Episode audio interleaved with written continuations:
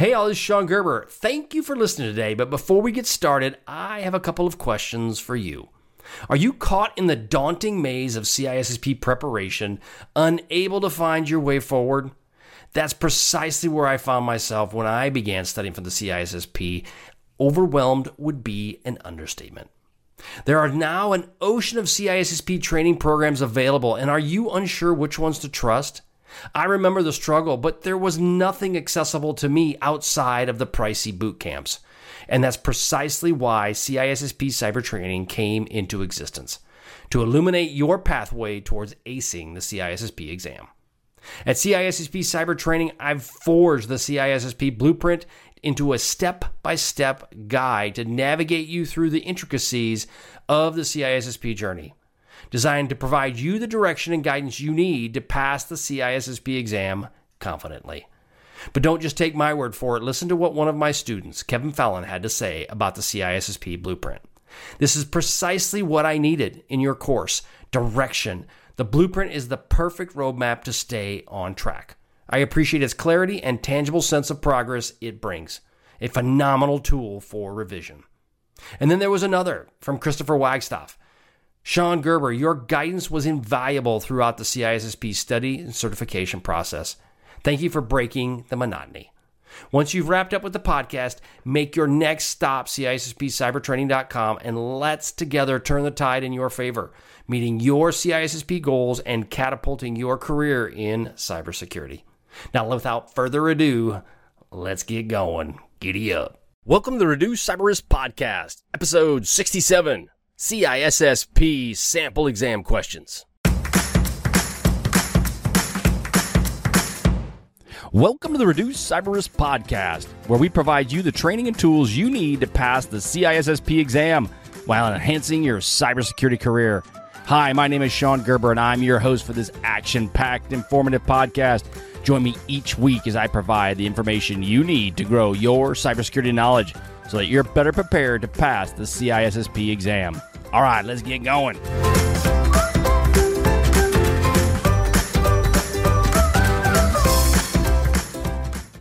Hey, good morning, everybody. How you all doing in this beautiful day? We are in the wonderful state of Kansas, and it is a balmy 35 degrees Fahrenheit, so it's awesome. But the good thing is, is in tomorrow I get to head out of town and go on vacation for a couple days, which is I'm super excited about.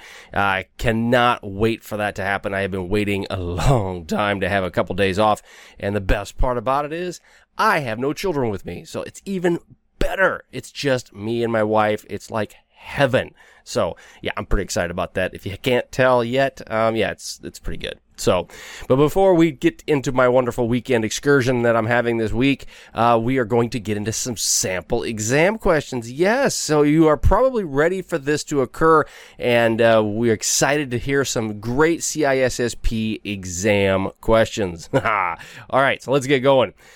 What is the number one question? Number one, what is the most common used technique to protect against virus attacks? Okay, A, signature detection.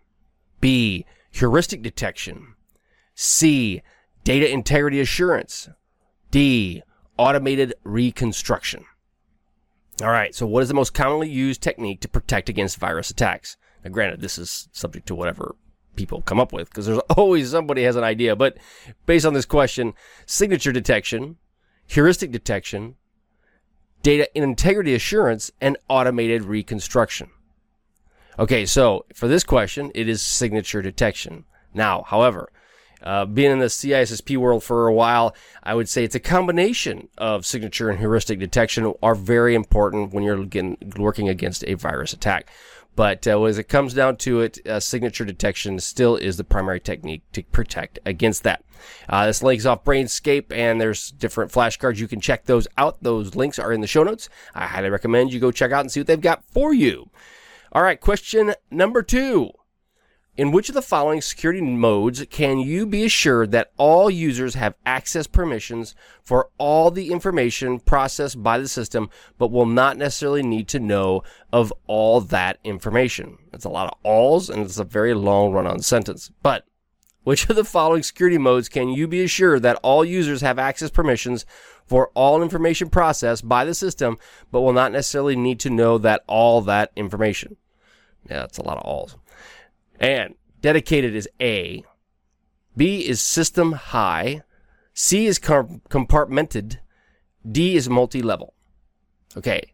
A is dedicated. B is system high. C is compartmented. D is multi level. The answer is System High. B. In a System High mode, all users have appropriate clearances and access permissions for all information processed by the system, but need to know only some of the information processed by that system. Okay, so again, need to know basis. If you're dealing with classified and you're dealing with the military, you it's all around need to know. Do you need to know that information? And in many cases, people don't, which they want to, but hey, you just can't. So that's how that works. All right, so question number three What is a trusted computing base? A. Hosts on your network that support secure transmissions. B. The operating system kernel and device drivers. C. The combination of hardware, software, and controls that work together to enforce a security policy. D. Software and controls that certify a security policy. Okay, again, what is the contruded, the contruded? What is the trusted computing base, or otherwise known as TCB? Hosts on your network that support secure transmissions, the operating system kernel and the device drivers, the combination of hardware, software, and controls that work together to enforce a security policy, or D, software and controls that certify a security policy.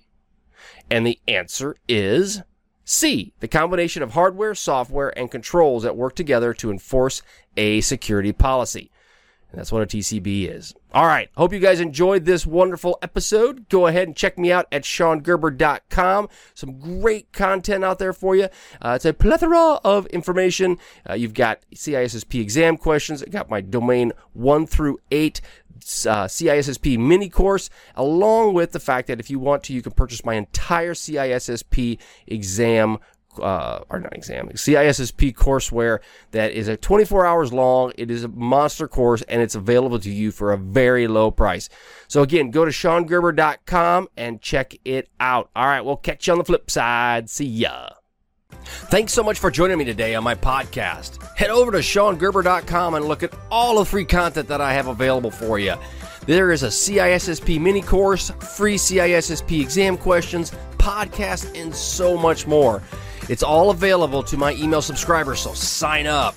If you want my personalized CISSP training, purchase my training courses and I'll be there to help you with your CISSP needs so you can pass the test the first time. Thanks so much for listening. We'll catch you on the flip side. See ya.